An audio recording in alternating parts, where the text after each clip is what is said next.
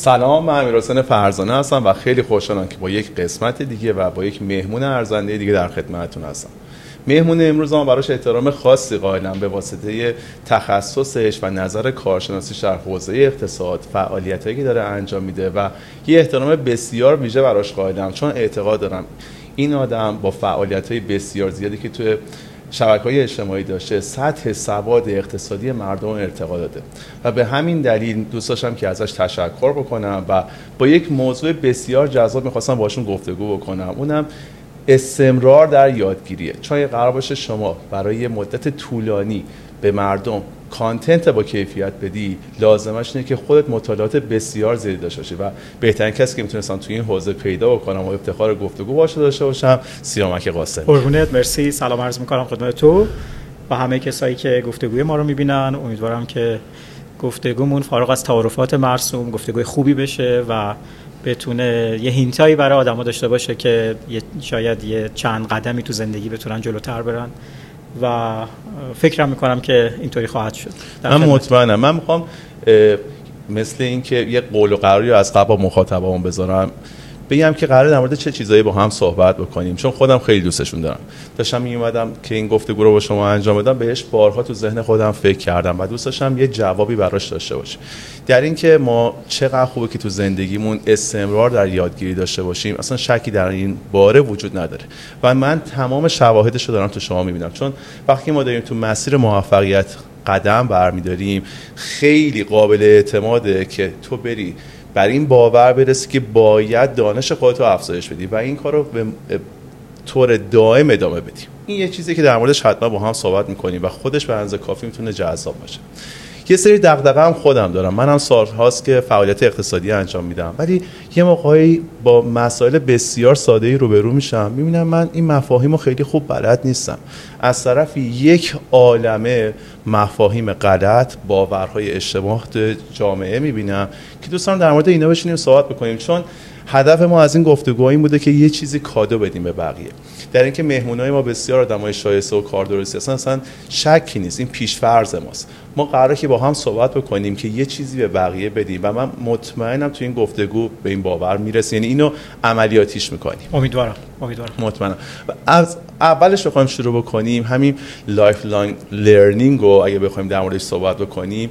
چون سیامک قاسمی خیلی توی حوزه شبکه‌های اجتماعی به خصوص توییتر فعاله. خب این کانتنت ها رو تولید کردن وحی نمیشه به آدم ها. شما باید مطالعه داشته باشی شما باید دغدغه داشته باشی و مثلا شما می‌بینم ساعت دوازده شب یه توییت اقتصادی بسیار خوب می‌زنی. این چطوری اتفاق میفته واقعیتش اینه که داستان برمیگرده به یه موضوعی که شاید زیاد گفته شده. ولی من با یه ادبیات دیگه می‌خوام بهش بپردازم و اونم مفهومیه به نام پشن. چیزی که متاسفانه ترجمه انگلیسی خوب ترجمه فارسی خوبی نداره. من خیلی موقع از اصطلاح ریل زندگی ازش استفاده می‌کنم. خیلی صحبت شیک و لاکچری و از این صحبت ها قرار نیست بکنیم. داستان پشن اون جاییه که شما اگر که بیفتید روش یعنی رو ریل زندگیتون بیفتید عملا دیگه همه زندگیتون با اون مفهوم با اون کانسپت با اون علاقه مندی یکی خواهد شد. ببین من یه مقداری بعد هیستوری خودم بگم که تا کجا اینجا چی شد که به اینجا رسیدم.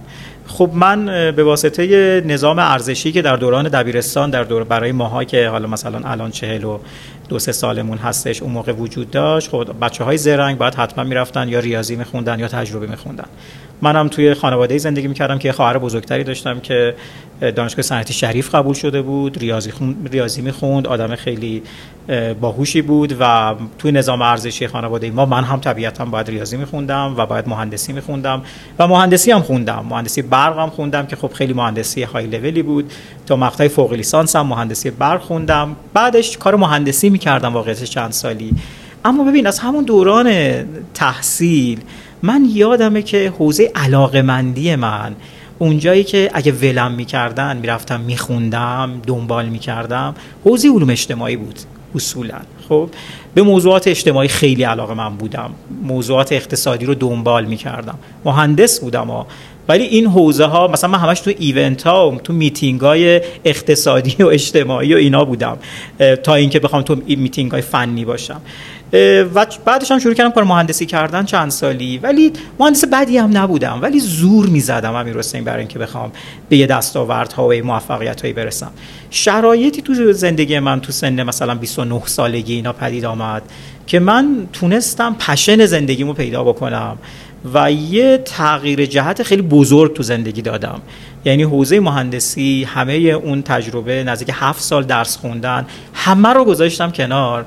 و از اول در قالب یه فوق لیسانس ای شروع کردم در حوزه مدیریت و اقتصاد درس خوندن و انقدر پشنم بود و انقدر ریل زندگیم بود که واقعیتش که سرعت حرکتم خیلی سریع بود. یعنی این احساس کردم آقا این خود منم. یعنی اصلا من آدم اینجام. مثلا اشتباه می‌کردم تو این 29, 29 سال گذشته.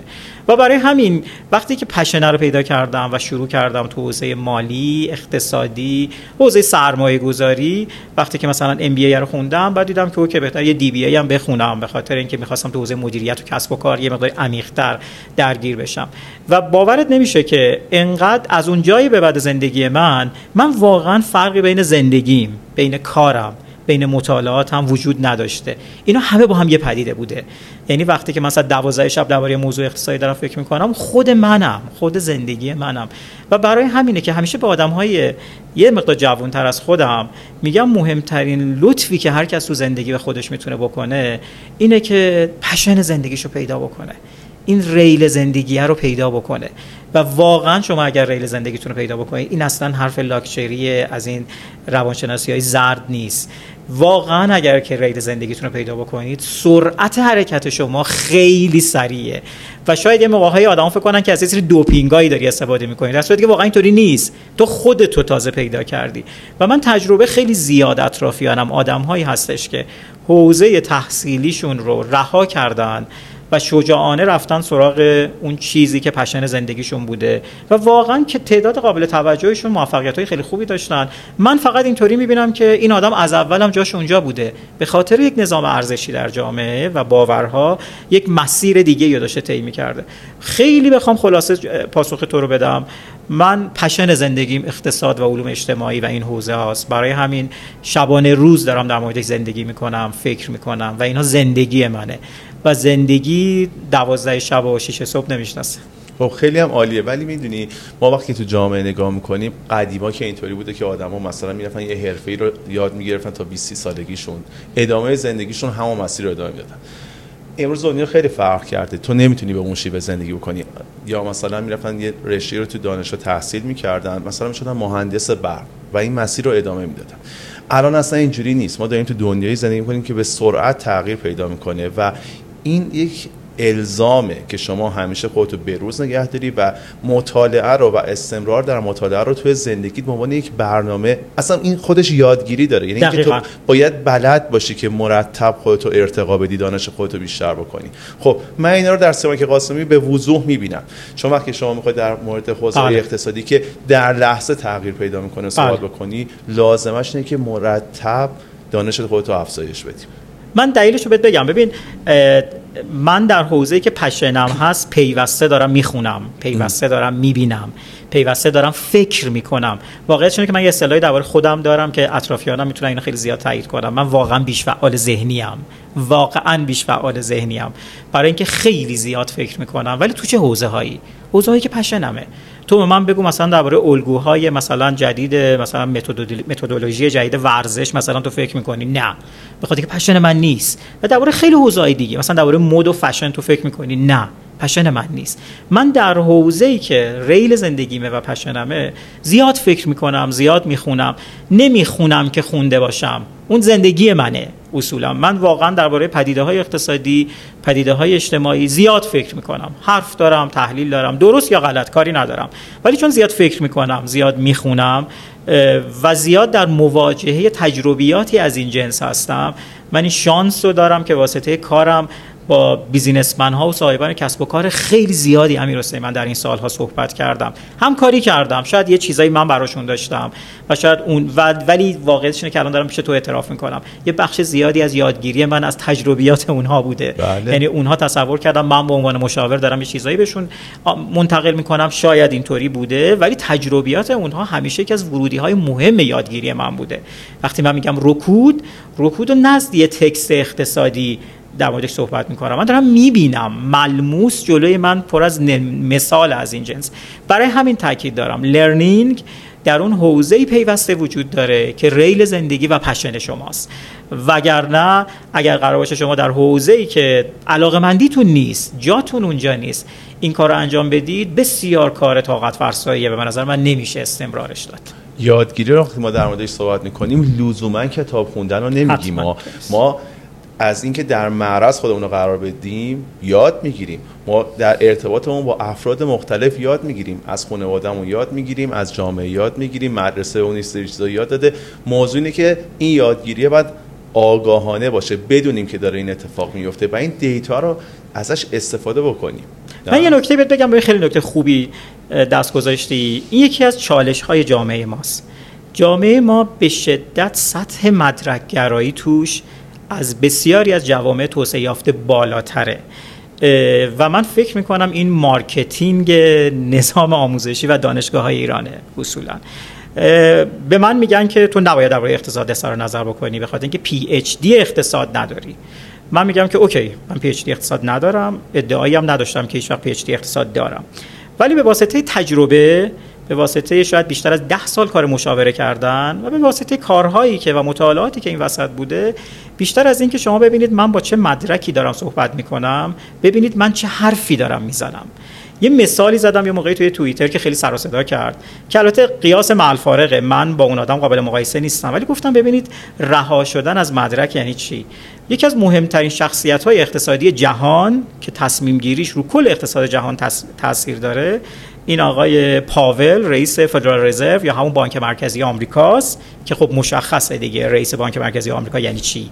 یعنی هر تصمیمش هر کلمهش هر عدسه و صرفش کل اقتصاد جهان رو می‌تونه بالا پایین بکنه. ایشون اقتصاد نخونده اصولا. ایشون حقوق خونده. خب؟ ولی خب سالها در مؤسسات بزرگ مالی جهان و آمریکا کار کرده و تجربیات خیلی عجیبی در حوزه finance داره.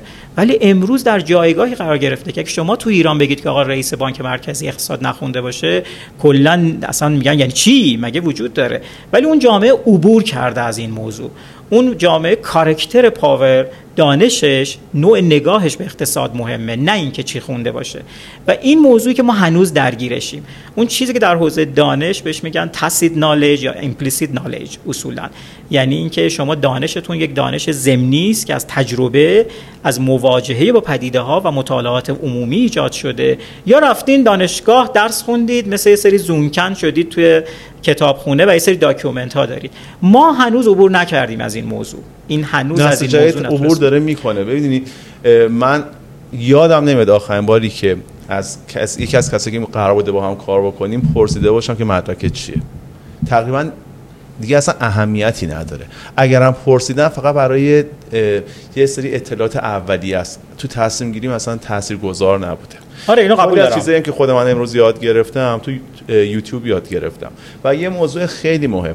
من وقتی الان در مورد سیامک قاسمی حرف می‌زنم برای من یه متخصص بسیار کار درسته اقتصادیه. فعالیتاش سوشال مدیا داره اینو نشون میده. شرکت های بزرگی دارن با که دارن باش کار می‌کنن اینو نشون میدن. و ما داریم توی دور زمانه بسیار جالبی زندگی می‌کنیم. اصلا مهم نیستش که آدما کیان. مهم اینه بقیه در موردشون چی فکر می‌کنن؟ آره، الان شما رو دارن اینجوری در موردتون فکر می‌کنن. این که مثلا یه نفر بیادش بخواد اصرار بکنه که تو پی اچ دی اقتصاد نداری نظر نده مهمه که شما نظر میدی رو بقیه هم تاثیر داره. من روی خودم اصلا مهمترین مسئله که تو همه چیز اول توی خودت کشف بکنی. من الان حرفای سیامک قاسمی برام مهمه. بهش توجه می‌کنم. شاید در جا باور نکنم ولی داره باعث میشه که فکر بکنم در موردش. من یه سری چیزا رو نسبت به هش آگاه شدم از طریق سیامک قاسمی. خب اینا داره در من اتفاق میفته. قطعا آدمایی که شبیه من هستن تعدادشون بیشتره. و ما اینجوری فکر می‌کنیم. ما به این فکر می‌کنیم که سیامک قاسمی کسی که باید پای حرفش بشین من قبول دارم. نسل جدید مقداری ساختارش عوض شده. یعنی اینکه من قبل از جلسه مثالی بهت زدم که یکی از دوستان نزدیک من که شرکت نرم افزاری خوبی توی ایران داشت برام تعریف می‌کرد که یه بار یه برنامه‌نویسی رو استخدام کرده بود که این توی دانشگاه تاریخ خونده بود. یعنی یکی از بی ترین رشته ها به حوزه اپلیکیشن و سافر و این داستان ها و این پسر کلا توی یوتیوب برنامه نویسی یاد گرفته بود. از صفر تا صد توی یوتیوب. و اون می‌گفت اون چند ماهی که به من کار می‌کرد این آقا آدم انقدر نبوغ داشت که اولا من مطمئن بودم که این پیش ما نمیمونه. و مطمئن بودم که از پیش ما بره جای خیلی خیلی عجیب غریبی خواهد رفت. و به من میگفتش که من اونو فالو می‌کنم و با هم در تماسیم. و امروز مثلا تو سیلیکون ولی داره تو یکی از شرکت های زیر مجموعه اپل داره کار برنامه نویسی می‌کنه. ولی تاریخ خونده نمی‌دونم تو دانشگاه آزاد توی ایران توی جایی. روش های یادگیری تغییر کرده. این به معنی نیست این به معنی پوپولیسم یا عوامگرایی نیست. من معتقدم ما باید به حرف گوش کنیم نه اینکه چه کسی این حرف رو می‌زنه. یکی از دوستان نزدیک منم دیگه یه موقعی چیزی حرف خیلی خوبی به من می‌زد خیلی تو ذهنم مونده. می‌گفت من اسم آدم ها یادم نمیمونه ولی حرفاشون یه حرفایی تو ذهنم یادم میمونه. به خاطر اینکه واقعا تو زندگی یاد گرفتم که حرفا رو نگاه بکنم نه اینکه کی داره این حرفا رو می‌زنه. ولی خیلی از ما هنوز اینطوری نیستیم. یعنی حرفا رو از گوینده قضاوت می‌کنیم. اما برگردم سر جاش. learning بلند مدت و آموزش بلند مدت و self learning اونجایی اتفاق میفته که شما پشن زندگیتون باشه. وگرنه شما رو به زور نمیشه مجبور کرد که یاد بگیرید یاد بگیرید یاد بگیرید. من چیزی در مورد دانشگاه و یوتیوب بگم. اصلا اینکه از دلایلی که من اومدم توی یوتیوب شروع کردم فعالیت کردن زمانی بود که آگاه شدم که چقدر این پلتفرم بی‌نظیره و چقدر من تا حالا از یوتیوب یاد گرفتم.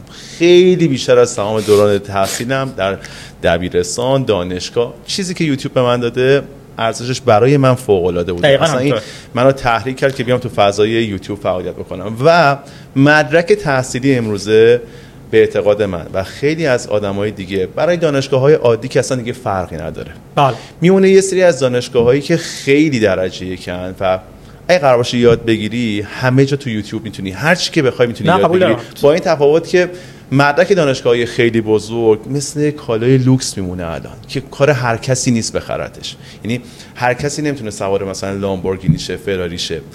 هر کسی هم نمی‌تونه بره مثلا دانشگاه برکلی. دقیقا شده یک نشونه ای از یک کالای لوکس. دقیقا داره به این سمت میره. در که شما اگه صرفا بخوای یاد بگیری جای دیگه هم می‌تونی بری یاد همینطور. ما هر چقدر در مورد ارزش یادگیری بگیم کمه. یعنی اصلا ما یه اپیزودی هم داشتیم در مورد نوع نگاه کردن آدم ساختار ذهنیشون مایندستشون که مایندست رشد داشته باشن. یعنی ساختار ذهنیشون رو به رشد باشه و اون اینجوری داره القا می‌کنه و برای این باوره که شما همیشه می‌تونی یاد بگیری و وقتی یاد می‌گیری موقعیت های بهتری تو زندگی برات فراهم میشه. ارتباطات بهتری برقرار می‌کنی شانس بیشتری خواهی داشت و تجربیات بسیار با کیفیت تری خواهی داشت. اینا هر چقدر ازش بگیم کمه ولی خیلی راحت می‌تونیم بهش برسیم. من دوست دارم از این فرصت استفاده بکنیم به یک باورای غلطی بر که توی جامعه هستن بپردازیم و بیایم اتفاقا کمک بکنیم یکم اینا رو تغییر بدیم. برای من این بخش گفتگومون یک دنیا ارزش داره. اون اینه که ما تو جامعه داریم زندگی می‌کنیم که همچنان ثروت و اخلاقیات رو داره در تضاد هم می‌بینه. قبلا هم تو دنیا اینطوری بوده ولی 200 سال از زمان آدم اسمیت این داستان برچیده شده.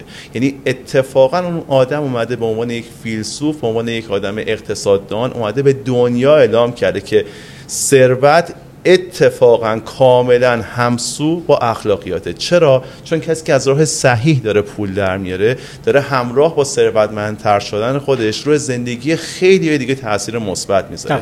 این عین اخلاقیاته. ولی ما هم داریم توی جامعه زندگی می‌کنیم که بچه پولدار بودن وقتی ما بچه بودیم یک لیبل منفی بوده. همچنان وقتی که می‌خواین کسی رو زیر سوال ببرن با پولداریش زیر سوال میبرنش. این شرکت های بزرگی که الان دارن توی ایران کار می‌کنن سالها دارن تلاش می‌کنن برای اینکه به اینجا برسن. با کوچکترین اتفاقی تمام زحماتشون که هزاران نفر دارن ازش بهره می‌برن. چه مستقیم چه غیر مستقیم زیر سوال میره و این از اونجایی میادش که همچنان مدیای ما تو این کشور وقتی مثلا داره یک فیلم سینمایی نشون میده سریال نشون میده آدم بده آدم پول داره است و اون کسی که اوضاع مالی خوبی نداره اون کسی که ارتباط خیلی خوبی با خدا داره آدم شریفیه اونی که پول داره نشون داده میشه که حتما از راه غلط داره پولدار میشه. اصلا آدما یادشون رفته تو با تلاشت هم می‌تونی پولدار بشی. و این ارزنده است. شما اگر با تلاشت ثروت آفرینی داری می‌کنی حتما تو این مسیر داری خیلی دیگر هم درگیر می‌کنی و باعث بهبود زندگی اونا میشی. و این تناقض بین ثروت و اخلاقیات تو این کشور همچنان وجود داره. و این خیلی فرصت خوبیه که در مورد این موضوع با هم صحبت بکنیم. ببین درست داری میگی. من می‌تونم اول تحلیل کنم که چرا اینجوریه. دلیل اولا یه دلیل تاریخی داره. به نظر من در پنجاه سال اخیر در ایران خب تفکرات ضد سرمایهداری تفکرات چپ ضد سرمایهداری یک موقعی تفکر قالب جریان روشنفکری در ایران بوده. مثلا در دهه سی دهه چهل خورشیدی که داریم صحبت می‌کنیم خب تفکرات ضد سرمایهداری ارزش بوده و ضد سرمایهداری نشانه روشنفکری بوده. و برای همین این نگاه ضد سرمایهداری در جامعه ریشه های فرهنگی از اونجا داره. ولی وقتی جلوتر میایم جامعه وقتی فقیر میشه و یه بخش زیادی از جامعه بر اساس آمارها دچار فقر میشن و دو قطبی میشه معمولا طبقه فقیر یک نگاه انتقام جویانه نسبت به طبقه سرمایه دار داره و به قول تو رسانه هم داره به این نگاه دامن می‌زنه. موضوعی که ما تو ایران داریم و متاسفانه در موردش خیلی صحبت نمیشه اینه که موضوع ما ثروت نیست. اون چیزی که ضد ارزشه روش های دور زدن برای ثروت به ثروت رسیدنه. موضوع ما فساده. موضوع ما رانته اینها ضد ارزشه. ثروت ضد ارزش نیست.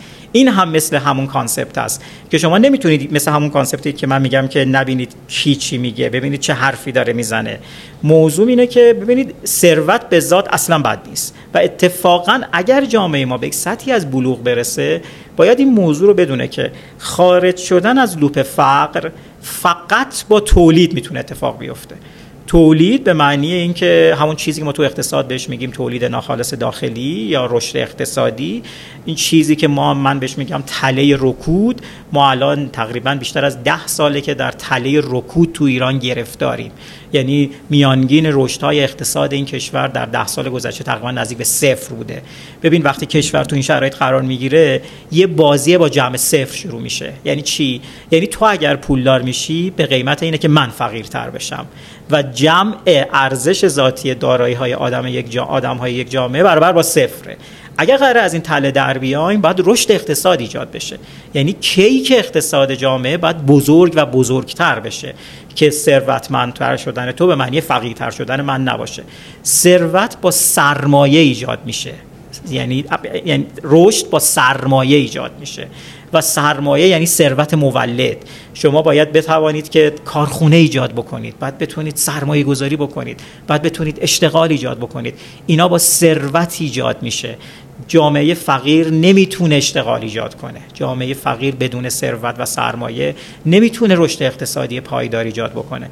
ولی متاسفانه دارم میگم توی جامعه ما به خاطر اینکه یک نگاه بدبینانه طبقات فرودست به طبقات فرادست دارن و چون مثال ها و مستاق های زیادی از فساد و رانت تو ذهنشون هست هر کسی که ثروتمنده اولین برداشت اینه که خب این دزده. کلا. مگر اینکه خلافه ثابت بشه. خب این متاسفانه این نظام ارزشی شکل گرفته و مدیام داره بهش دامن می‌زنه. در صورتی که ما همه اون باید بدونیم. مستقل از اینکه اصلا کجای اقتصاد هستیم. برای تولید و برای خارج شدن از این تله باید انباشت ثروت تو کشور اتفاق بیفته. انباشت ثروت یعنی سرمایه گذاری یعنی سرمایه گذاری مولد یعنی رشد اقتصادی.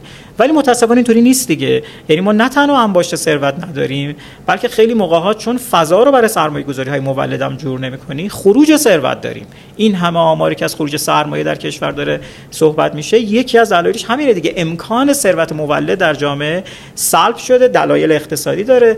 اما خلاصه جمع بکنم جامعه برای اینکه از تله فقر خارج بشه نیاز به ثروت داره. ثروت یعنی سرمایه گذاری مولد سرمایه گذاری مولد یعنی تولید. تولید یعنی رشد اقتصاد رشد اقتصاد یعنی کاهش بیکاری افزایش درآمد سرانه و خروج بخش قابل توجهی از مردم از فقر. من که کیف می‌کنم. من دوستان میگم برای بچه ها اینو سادهش بکنم. ما این مفهومی که داریم به اسم کیک اقتصاد اینجوریه که ما فکر کنیم این یک کیکه و اگر من یه تیکش رو بردارم سهم سیامک رو ازش کم کردم. این چیز ثابتی نیست. بحث رشد اقتصادی یعنی اینکه چیکار بکنیم که این کیک بزرگتر بشه که به همه سهم بیشتری برسه. اصلا یه قرار باشه با این روند افزایش جمعیت به آدمای این کیک برسه این باید بزرگتر بشه. اگه بزرگ نشه همه سهمشون کوچیکتر میشه. فقر از بین نخواهد رفت. اگر این قرار بزرگ نشه سطح زندگی آدما هیچ وقت بیشتر نمیشه. و یکی دیگه از همون مسائلی که باید بهش اشاره کنیم که خب جمعیت هم داره زیاد میشه. دقیقا. ما الان به خاطر افزایش جمعیت باید این کیک رو بزرگترش بکنیم. ما به خاطر افزایش رفاه باید اینو بزرگترش بکنیم و برای برچیدن فرق باید اینو بزرگتر کنیم حالا چطوری اتفاق میفته؟ همین داستان رشد اقتصادیه. رشد اقتصادی به زبون ساده اینه که وقتی یه سرمایه تولید میشه برگرده دوباره بخشیش این کیکر رو بزرگتر بکنه. این اتفاقی که ما نمیفته تو کشور ببین تولید ناخالص داخلی دقیقا همینه دیگه. یعنی ما میگیم میزان کالاها و خدمات نهایی که در طی یک بازه زمانی در یک اقتصاد در یک منطقه جغرافیایی ایجاد میشه. یعنی فرض کنید که موضوع قیمت رو بذارید کنار کلا. یعنی تولید یعنی این. یعنی مستقل از قیمت من امسال به عنوان یک کارخانه دار دارم مثلا هزار تا دونه پیچ تولید می‌کنم سال دیگه میشه 1200 تا. سال بعد میشه 1300 تا. وقتی تولید داره شکل می‌گیره از اونور تقاضایی هم باید وجود داشته باشه دیگه. و این یعنی بزرگ شدن تعداد مستقل از قیمت کالاها و خدمات عمومی که در اقتصاد داره ایجاد میشه. و این یعنی دقیقا همون کیکه. یعنی اندازه و سایز و ظرفیت اقتصاد داره بزرگ میشه و بازی برنده برنده در اقتصاد وقتی ایجاد میشه که رشد اقتصادی شکل بگیره. برای همین هم هستش که ببین همچنان در طی مثلا 50 سال گذشته در اقتصاد جهان خیلی شاخص ها رو آوردن برای اینکه کشورها رو رنگ کنن. که کی جلوتره کی عقبتره؟ شاخص که مثلا پیچیدگی اقتصادی اومد در طی 10 سال گذشته خیلی شاخص های دیگه اومد. ولی همچنان تولید ناخالص داخلی یعنی سایز این کیکه که داریم صحبت می‌کنیم و رشد اقتصادی یعنی نرخی که این کیک داره بزرگتر میشه ولیدترین شاخصیه که بشود اقتصادهای کشورها رو بر اساس بهتر یا بدتر سورت کرد.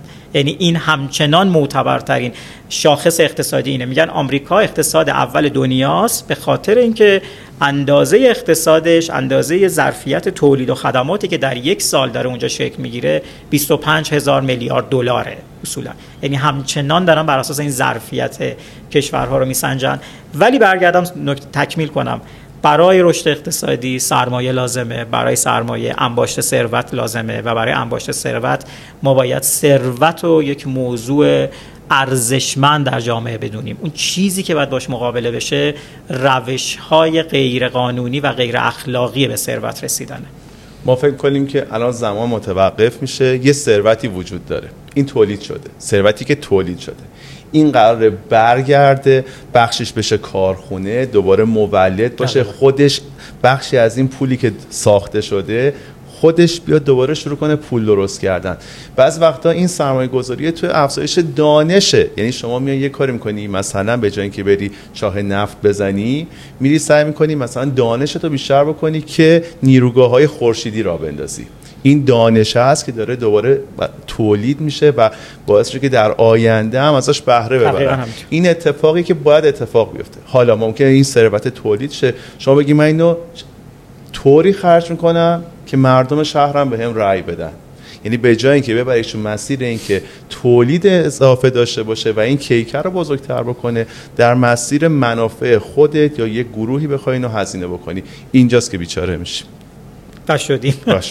دقیقا. و من کیف می‌کنم داریم با هم الان صحبت می‌کنم همینطور.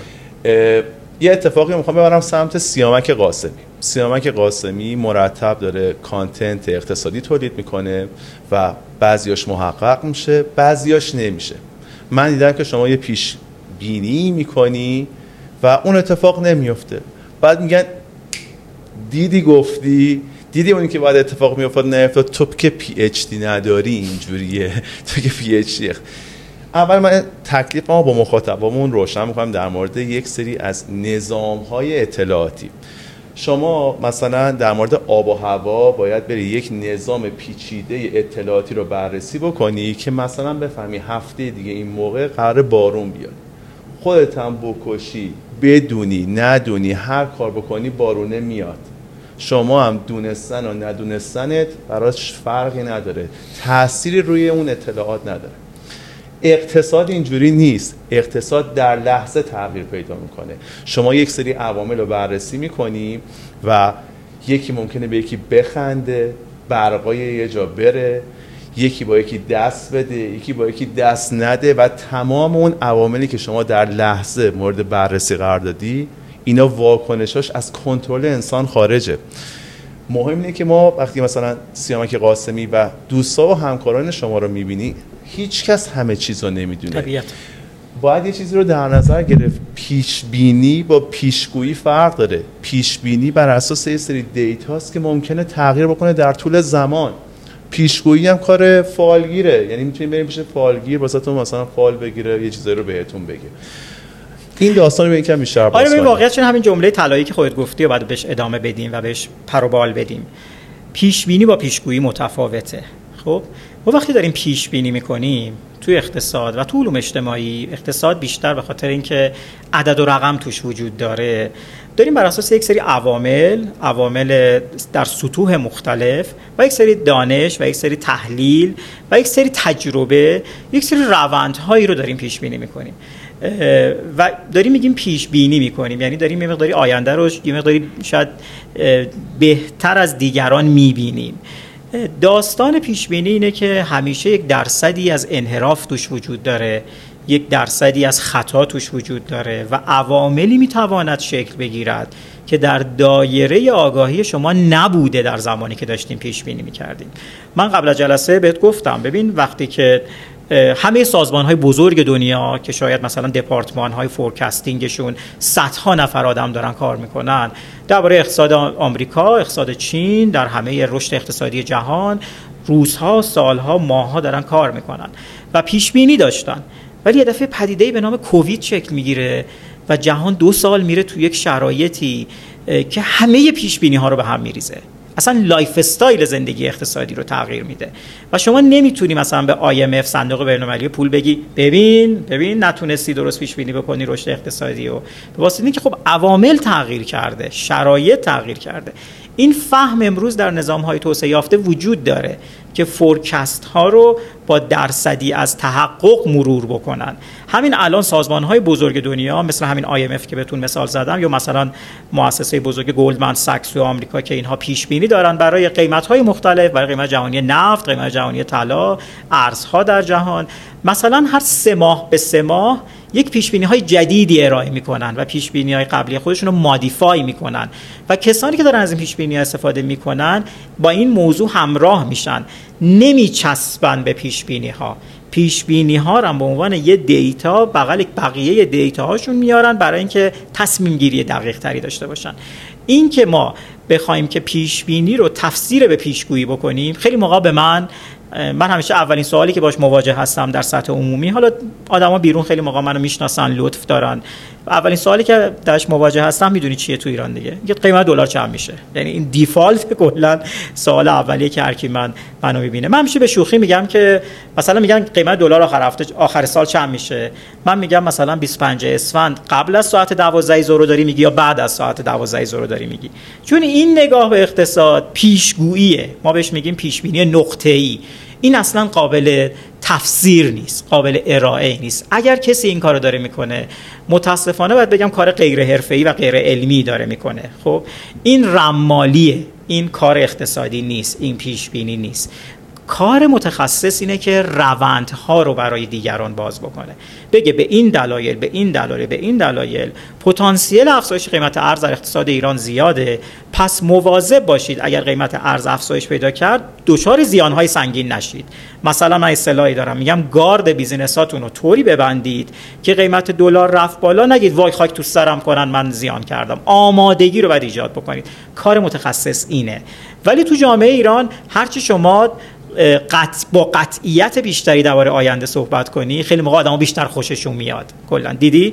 کلا آدم‌ها و توده آدم‌ها قطعیت دوست دارن. چرا؟ قطعیت فکر کردن از شما می‌گیره. میگه آقا فلانی گفته دلار مثلا 70 هزار تومنه دیگه 25 اسفند. تموم شد. و ما چون ناخداگاه ذهنمون دوست داره که قطعیت بگیره و با قطعیت خوشحاله میریم سراغ صحبت های قطعی. برای همین آدمایی که قطعی و محکم صحبت می‌کنن همه میگن ببین چه اقتصاددان خوبیه چقدر محکم صحبت می‌کنه. در صورتی که جامعه اگه به یه سطحی از بلوغ برسه می‌فهمه که درباره آینده به خاطر اینکه در ذاتش عدم قطعیت وجود داره نمیشه قطعی صحبت کرد. اگه کسی قطعی صحبت کنه یه جای کار میلنگه. هوشمندی اینه که روندها رو بتونیم ببینیم پیش بینی ها رو ببینیم و یک فرض هم همیشه گوشه ذهنمون باشه که اتفاقاتی می‌تونه بیفته که اون روندها رو تغییر بده. من با عنوان متخصص متحدم که بگم آقای خانم ما یه اتفاقات جدیدی افتاده یه کوویدی شکل گرفته یه اتفاق مثلا اینطوری مثلا اون چیزی که مثلا نیکولاس طالب تو اون کتاب معروف قوی سیاه میگه دیگه. یعنی میگه که یک پدیده هایی شکل می‌گیره. که شما اصلا در ذهنتونم نمی گنجیده ولی وقتی شکل می‌گیره کل روندها رو می‌تونه عوض بکنه. برای همین من همیشه توصیم به آدم ها اینه که پیش بینی ها رو بشنوید ولی بهشون نچسبید. یعنی نگید که آقا پس اینطوریه من دیگه گوشه و چشممو میبندم و فقط بر اساس این میرم جلو. در باید همراه بشید و تغییرات هم تو پیش بینی ها ببینید. خب به من که واقعا داره خوش میگذره ها ولی دوستان در مورد تغییر که داریم صحبت می‌کنیم همین روزا هم یه عاملی بروز پیدا کرده. قبلا هم بود. خیلی سرعتش بیشتر شده. اونم هوش مصنوعیه. داره همه چیز رو تغییر میده. ما می‌بینیم که خیلی از چیزها رو داره جایگزینش میشه و راه حلای جدید آسانتر واسش ارائه میده. من دارم به این فکر می‌کنم مثلا یه کسی که با عشق و علاقه داره امروز میره دانشگاه برای اینکه پزشک بشه. اصلا خبر نداره ده سال دیگه این هوش مصنوعی در حوزه پزشکی داره چی کار می‌کنه. خیلی دغدغه جدیه. خیلی دغدغه جدیه. یکم در مورد این گپ بزنیم. ببین یه مثالی من همیشه بهش فکر می‌کنم. میگم که قبل از اینکه فناوری عکاسی ایجاد بشه توی دنیا تکنولوژی دوربین های عکاسی ایجاد بشه توی پاریس توی میادین مختلف سری آدما وجود داشتن. که چهره آدما رو نقاشی می‌کردن نه به واسطه خلق یک اثر هنری به واسطه اینکه مثل document به تو بدن بری مثلا اداره ثبت احوال شناسنامه بگیری بری اداره مالیات کارتو بکنی. چون که از تو دقیقا یک تصویری می‌خواستن برای اینکه تو document های تو بذارن. ولی وقتی که عکاسی ایجاد شد کلا نقاشی از بین نرفت. ولی مفهومش عوض شد. شد یک هنر. نشد یک ابزار یک فرایند روزمره.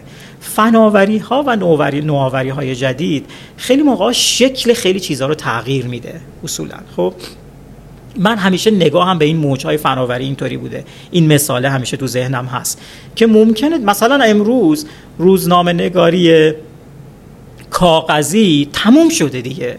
یعنی واقعیت اینه که الان روزنامه کاغذی دیگه معنی نداره که تو هر روز صبر کنی ساعت هشت صبح یک روزنامه ای بیاد بیرون و تو بخونی بخوای ببینی که چه اتفاقی افتاده.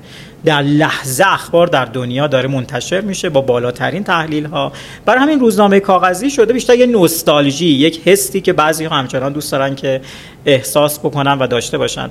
حضور هوش مصنوعی به نظر من این موج ها رو ایجاد خواهد کرد. یعنی خیلی از اون چیزهایی که امروز نیازه بیشتر یک خاطره یا یک کار فانتزی یا یک شرایط خاصی براش ایجاد میشه و خیلی از این پدیده ها رو روتین میشه واگذار کرد به فناوری. من هیچ وقت نترسیدم از این موج ها اصولا و به نظر من lifestyle ما رو تغییر میده. lifestyle کسب و کارها رو عوض می‌کنه. ولی تهش همیشه به این باور دارم که تحلیل و هوشمندی انسان درسته که الان درباره نسل‌های بسیار بالایی درباره هوش مصنوعی داریم صحبت کنیم در حدی که من به صورت یه آدم عوام دارم می‌خونم. ولی فکر می‌کنم همیشه جایگاه تحلیل و هوش و ذهن انسان باقی خواهد موند. ولی این انسانه که بلده که چجوری جایگزین بکنه این فناوری ها رو با تکنولوژی های گذشته. و تاکیدم اینه که خیلی چیزا تغییر خواهد کرد. مثل همون ماجرای نقاشی و عکاسی. نیازش تغییر می‌کنه الگوش تغییر می‌کنه. ممکنه پزشکی و پزشکان یک رویکرد متفاوتی رو داشته باشن یک کار متفاوتی در فرایند درمان انجام بدن. و بخشی از کاری که امروز انجام میشه رو این فناوری ها باید انجام بده. من نمیترسم ولی اعتقاد دارم که lifestyle های بسیار لرزانی داریم. یعنی همه چی پیوسته داره تغییر می‌کنه. و آدم هایی که گشوده به تغییر نباشن به نظر من سرعت تغییرات انقدر بالاست که خیلی surprise خواهند شد و خیلی شوک آور براشون خواهد بود. بهتره که باز باشیم نسبت به این تغییرات. این هوش مصنوعی در این حال که بسیار منافع داره برای ما با خودش به همراه میاره. یه چند تا چیز خیلی جذابم داره. انسان بودن رو داره ارزنده تر می‌کنه. یعنی همچنان ممکنه که یه تحلیل و کامپیوتر از پزشک بهتر انجام بده. ولی همچنان اون ربات نمی‌تونه هم دردی بکنه نمی‌تونه یه دستی به سر روی برای همین میگم یعنی نقش انسان تغییر می‌کنه ولی به معنی جایگزینی نیست. یک سری مسئولیت ها واگذار میشه ولی بالاخره ما تهمون جایگاه انسان به نظر من باقی خواهد بود من خیلی نگران نیستم و به نظر من باید گشوده بود به این تغییرات همچنان معتقدم خیلی هم عالی. من دوست دارم همچنان با هم گپ بزنیم. دنبال بهانهش میگردم. حالا تا بهانهش جور بشه من بازم دوست دارم از شما تشکر بکنم. چون اعتقاد دارم شما سطح دانش عمومی رو به بهترین نحو در حوزه اقتصاد ارتقا دادی و این خیلی عالیه. و وقتی شما رگباری کانتنت رو دید می‌کنی ممکنه دو تاشم مطلوب منم نباشه. اصلا شاید شما خودتون در طول زمان نظر خودتون نسبت گفته خودتون هم تغییر کرده باشه. ببین خیلی نکته خوبی داری میگی. من همیشه اعتقاد دارم آدمی که زنده است و آدمی که رو به جلوه باید تغییر کنه. باید اتفاقا حرفش هم تغییر بکنه کلا. من ممکنه که خیلی از حرفایی که دو سال گذشته گفته باشم سه سال گذشته گفته باشم امروز بهش باور داشته باشم نگاه هم درباره بعضی پدیدات تغییر کرده. اتفاقا این نشانه رو به جلو بودن یه انسانه. که نگاهش عوض میشه. یعنی تغییر پیدا می‌کنه. هم عوامل عوض میشه هم بالاخره ورودی های ذهن من داره تغییر پیدا می‌کنه. چیزهای جدیدی داره بهش وارد میشه که من نگاهم عوض میشه. برای همین به نظر من یک سری این قاعده هایی که در نظام ارزشی ما همچنان وجود داره مثل اینکه آقا حرف مرد یکیه اصلا حرف مرد یکی نیست. اصلا حرف مرد یکی نیست. مرد تا کسیه که تغییر کنه تغییراتش هم ابراز کنه. بگه آقا به این دلایل من این تغییرات رو تو نگرشم تو بیانم داشتم.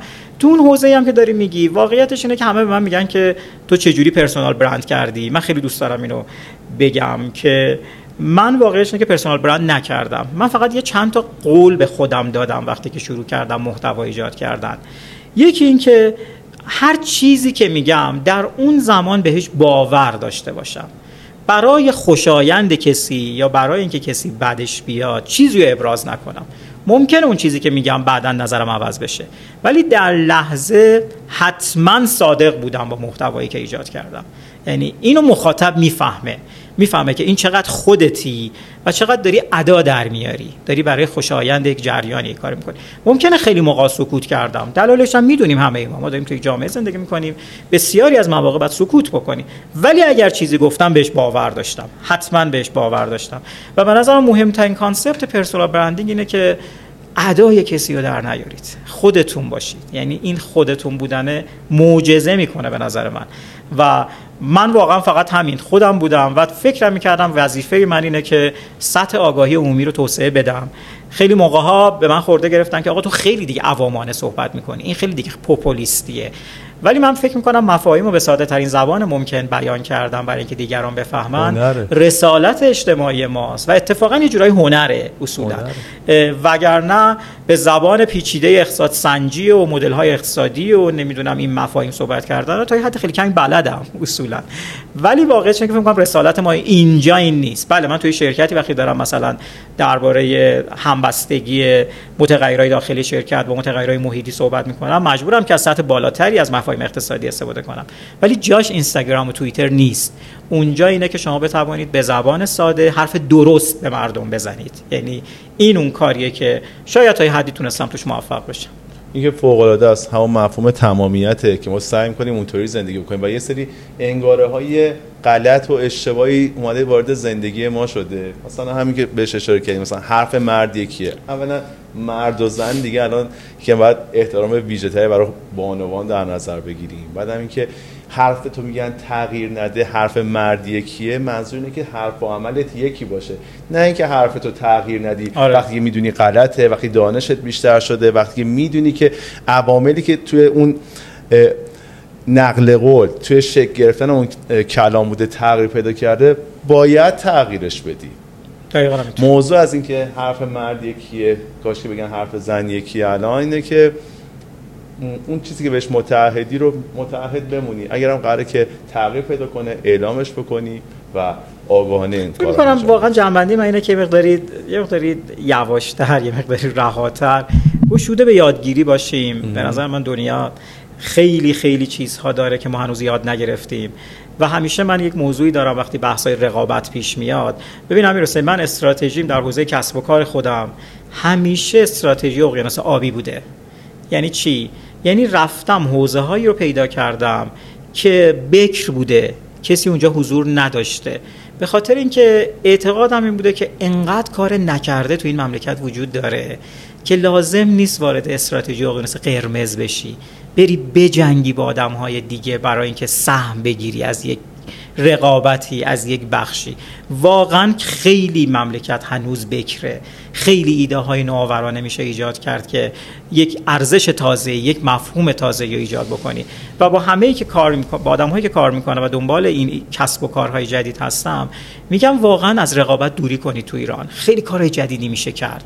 و استراتژی اقیانوس آبی به معنی ایجاد یک نیاز تازه در مخاطب ایجاد یک مفهوم تازه که تا قبل از این اصلا وجود نداشته معجزه می‌کنه. یعنی من فکر می‌کنم خود تو هم با شناختی که ازت دارم در سالهای گذشته اصولا همیشه تو استراتژی اقیانوس آبی بودی. یعنی چیزایی خلق کردی که اصلا محیطش رقابتی نبوده بخاطر اینکه اصلا نبوده. یعنی اصلا نیازه نبوده. تو رفتی نیاز تعریف کردی. و این به نظر من هم در سطح جامعه خیلی معنی داره یعنی ارزش های جدیدی داره ایجاد می‌کنه. هم در سطح business یه هوشمندی پشتش وجود داره که شما time to market تون سرعت رشدتون خیلی بالا میره. به خاطر اینکه خودتون و مفهوم جدید. و اینم خیلی بهش باور داشتم در همه این سالها که تلاش کردم که این استراتژی قنس آبی رو تو های مختلف زندگی جاری کنم. به من خیلی کیف داد.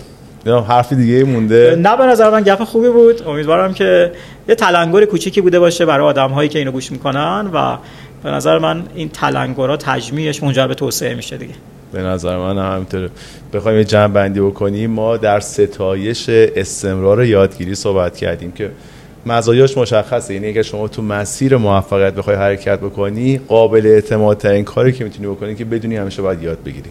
یادگیری خودش که چطوری همیشه یاد بگیری مسئله است. یعنی اینکه آیا همیشه باید کتاب بخونی؟ درسته. ولی ما منابع دیگه برای یادگیری داریم. اینکه شما در معرض قرار بگیری.